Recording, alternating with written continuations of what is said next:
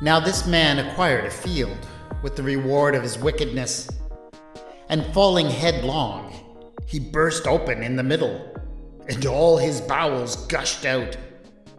This became known to all the residents of Jerusalem, so that the field was called in their language Hakeldama, that is, field of blood.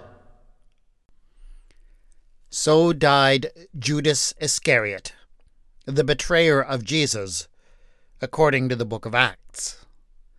But that story has created a few problems down through the centuries because, of course, there is another story of the death of Judas that is told in the Gospel of Matthew. That story also includes a field of blood, but otherwise seems to contradict the story in the book of Acts. In Matthew, Judas hangs himself, rather than sort of spontaneously exploding as he does in the Acts. Also, Judas doesn't buy the field, but somebody else does. Because of this pretty clear contradiction, the passage has become a bit of a battleground for those who want to take the Bible entirely literally. And so people have made the argument that the two stories don't actually contradict each other if you just push a little bit. The reconstructed, non contradictory story that I've heard goes like this Judas did hang himself from a tree, like it says in Matthew, but he didn't die that way because the branch broke and he fell headlong to the ground, and then he blew up just like it says in the book of Acts. And I will admit that that is kind of an ingenious way to get rid of the contradiction. But to my mind, that is a deeply unbiblical way to read these passages. Basically, you have just twisted both accounts so much to make them fit together that they no longer resemble the original story told by each author you have decided that the harmonized version is more important than the unique voice and story of each author. And, to my mind, that does not respect the original authors, and thus it doesn't respect the Bible. So here is what I think is necessary. The story of the death of Judas that is told in the book of Acts has been compromised by people's efforts to twist it so that it doesn't contradict the story in the Gospel of Matthew. So I want to honor the Bible by recovering that original story as it may have functioned for the early church without the interference of those who would twist it. This is retelling the Bible.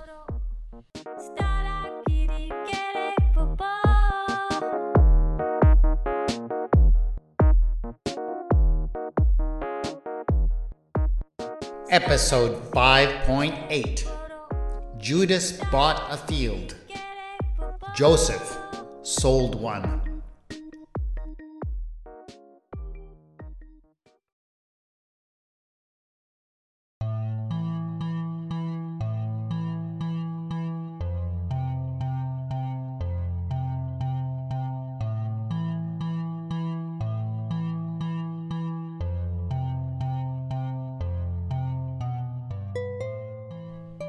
At the end of a long day's labor. Many of the people who passed through the narrow streets of Jerusalem were making their way towards one particular house. Some of them were slaves who worked in the homes of wealthy citizens. A few of them had shops and stalls that they tended. But most really went out every morning with very little idea of what sort of work they might be doing that day. They went to the marketplaces with the intention of hiring themselves out to work on some building site or work in someone's field just outside the walls. They took whatever jobs they could get. And, for a full day's work, they could be paid as much as a denarius. Of course, many days there was no work to be had. And sometimes some of them also found that people didn't want to hire them because they came from Galilee and spoke with a strange accent.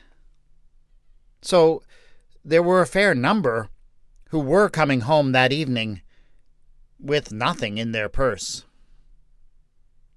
Nevertheless, all of them, whether they had worked hard and sweated in the fields or workhouses, or whether they had languished in the marketplaces, had faced everything with a light heart, and often enough with a song on their lips, because of where they were going now and what it meant to them.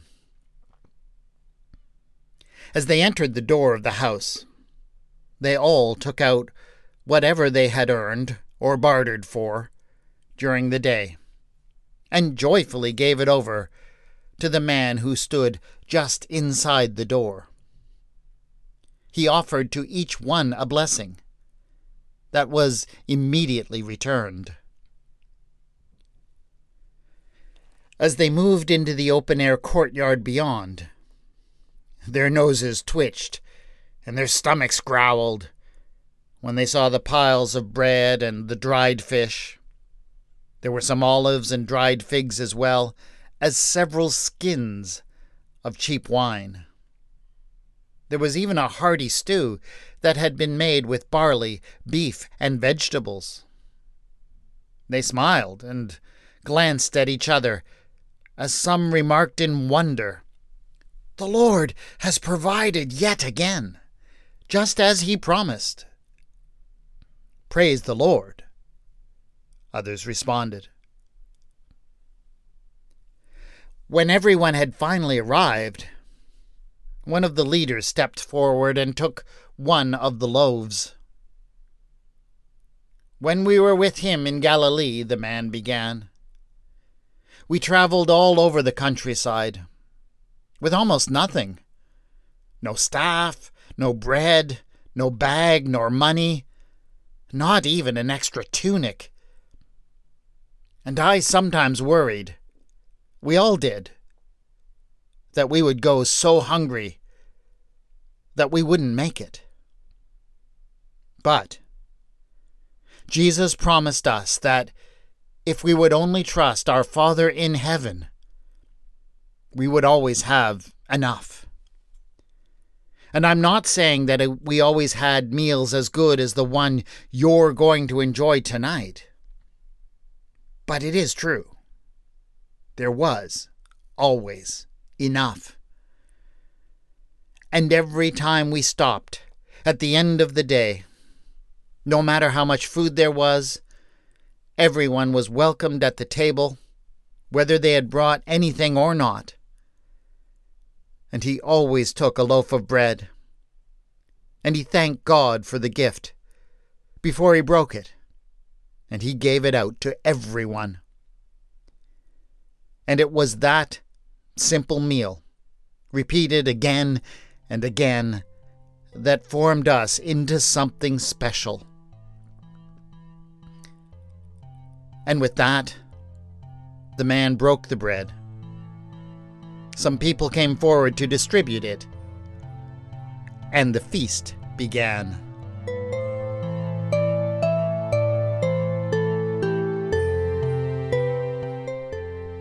Once all had eaten their fill, they settled in contentedly to hear a message from one of the leaders. Usually, one of those who had been with Jesus from the very beginning would come forward and tell a story of a miraculous healing or would repeat one of the stories that Jesus had told while explaining how it applied to what was happening in the world. But they had been promised that on this night, a special request would finally be answered. The sisters and brothers had heard the story of how Jesus had died many times. It was a horrible and yet beautiful story, all at once. But they always wanted to know how it had come to pass that Jesus had been arrested. They had heard that he had been betrayed. They even knew the name of the betrayer, Judas. But no one seemed to know what had happened to the man after he had acted so treacherously. The story seemed incomplete. As much as the apostles had been with Jesus almost constantly during his ministry, they had not been able to witness everything about his life, and especially about his death. They had neither been able to listen in on whatever trials had been conducted, nor on the plots that had been hatched by his enemies. In the same way, they had not been able to observe what had happened to Judas. But that did not mean that they could not answer the question. There were two things that allowed them to fill in the gaps in the story of Jesus. First of all, they knew that the Scriptures had laid out just about everything that was supposed to happen to the Messiah. So, when they found anything in what would some day come to be called the Old Testament, anything that seemed to fit the details of Jesus' life, well, they knew that they could be certain that that was how it had actually happened.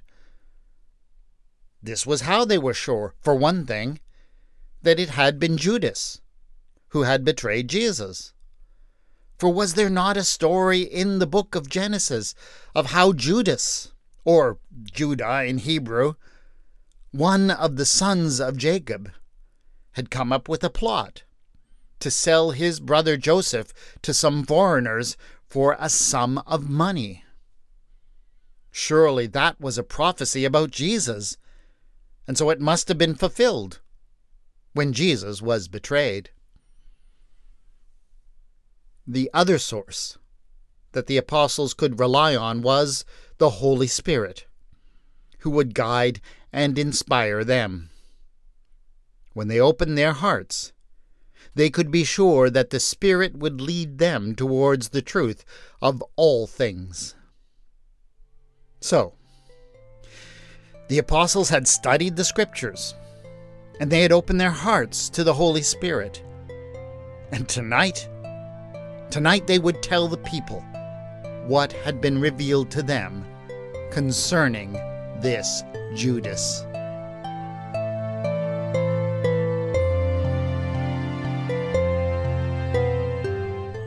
But first, the apostle announced, there was going to be a very special presentation.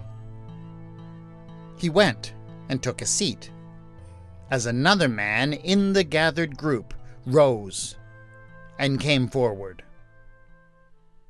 It was Joseph, a member of the tribe of Levi and a native of the island of Cyprus. He had been a part of this growing community that gathered in this house for a few months. In that time, the gregarious and generous man had come to be well known and loved by all. So they all greeted him warmly, and then quietly waited to hear what he might have to say. My dear sisters and brothers, he began, I know that you are amazed, as am I, by how the God who raised our Lord Jesus from the dead also provides for us our daily bread whenever we gather. These are the miracles by which God creates our community, and it is marvelous in our sight. You know very well that the money that you share from your daily labors is not sufficient to cover all that is provided as well as the other things that are necessary to our common life. The other day, as I was thanking God for this miraculous provision and marveling at how it was possible, the Lord spoke to me. He gave me the conviction that I was to be a part of that miracle. He set me to thinking about a piece of property, a field, that I had inherited from my father. The Holy Spirit has revealed to me that that field no longer belongs to me. It belongs to Jesus, who has now claimed all of me. And so it is a part of God's provision for this community. So I went out, and I sold that field. And I have brought the money that I gained, and I have laid it here, at the feet of the apostles. It is what has provided your feast this evening, and it will continue to do so for many evenings yet to come. The whole group cheered this surprising and heart-warming announcement as Joseph returned to his seat, and an apostle stepped forward. We rejoice in our brother Joseph today. You all know what an incredible blessing he has been to our community, and this is made all more certain today. In fact, we have decided that he deserves a new name. We think that he should be called the Son of Encouragement. The whole group clearly agreed with this idea, and they took up the new name as a chant in their native Aramaic tongue. Barnabas! Barnabas! they cried. And indeed, the name of Barnabas did stick to Joseph from that day forward.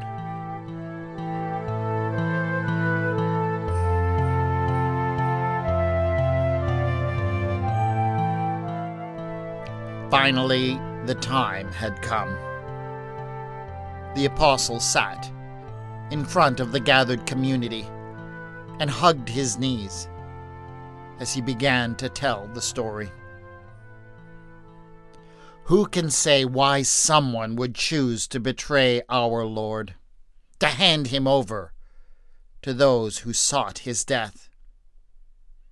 We only know that in this city, both Herod and Pontius Pilate, with the Gentiles and the peoples of Israel, gathered together against God's holy servant, Jesus, to do whatever God's hand and plan had predestined to take place.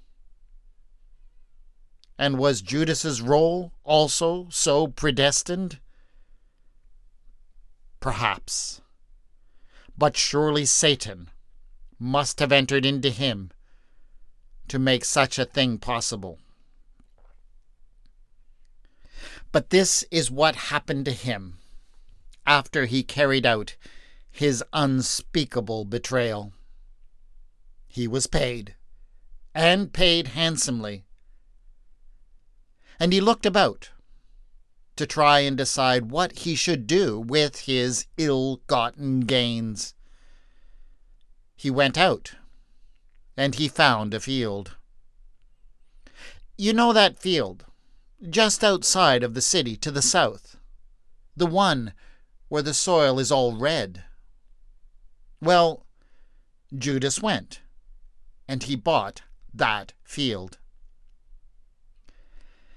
And then he thought that he was content and secure, that his field would provide him with all that he needed for the rest of his life.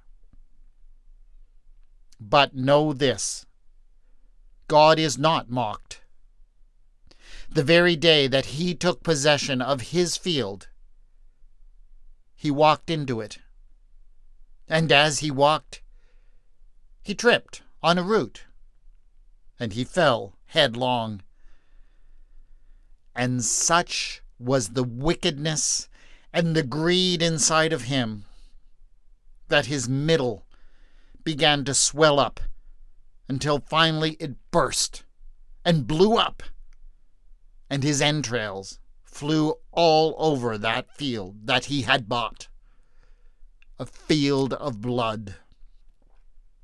And that is how that piece of land shall be known from now on.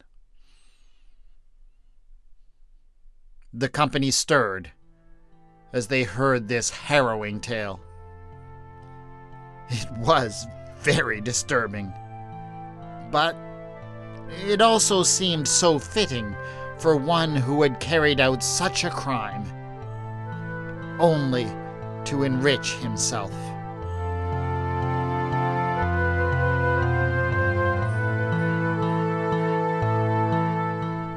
The apostle continued.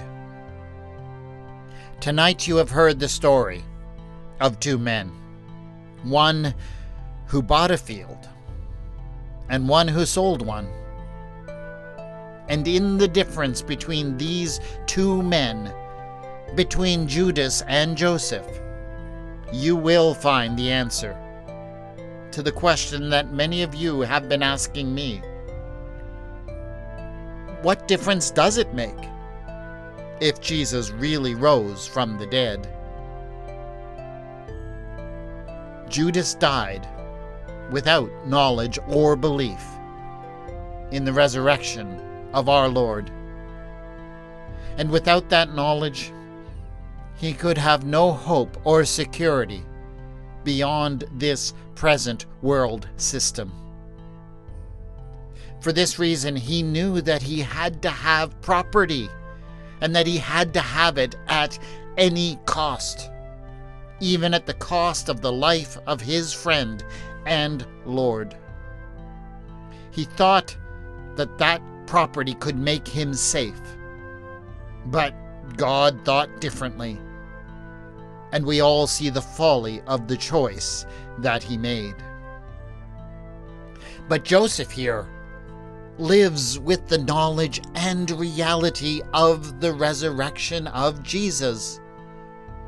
For this reason, he knows that nothing, nothing has more value than the community of the resurrected one. Nor can anything else give him any security in this world or in any world. And so for Joseph, the field that he had was of little worth in comparison, and he has chosen to act accordingly. That is the difference that the resurrection of Jesus makes for us all.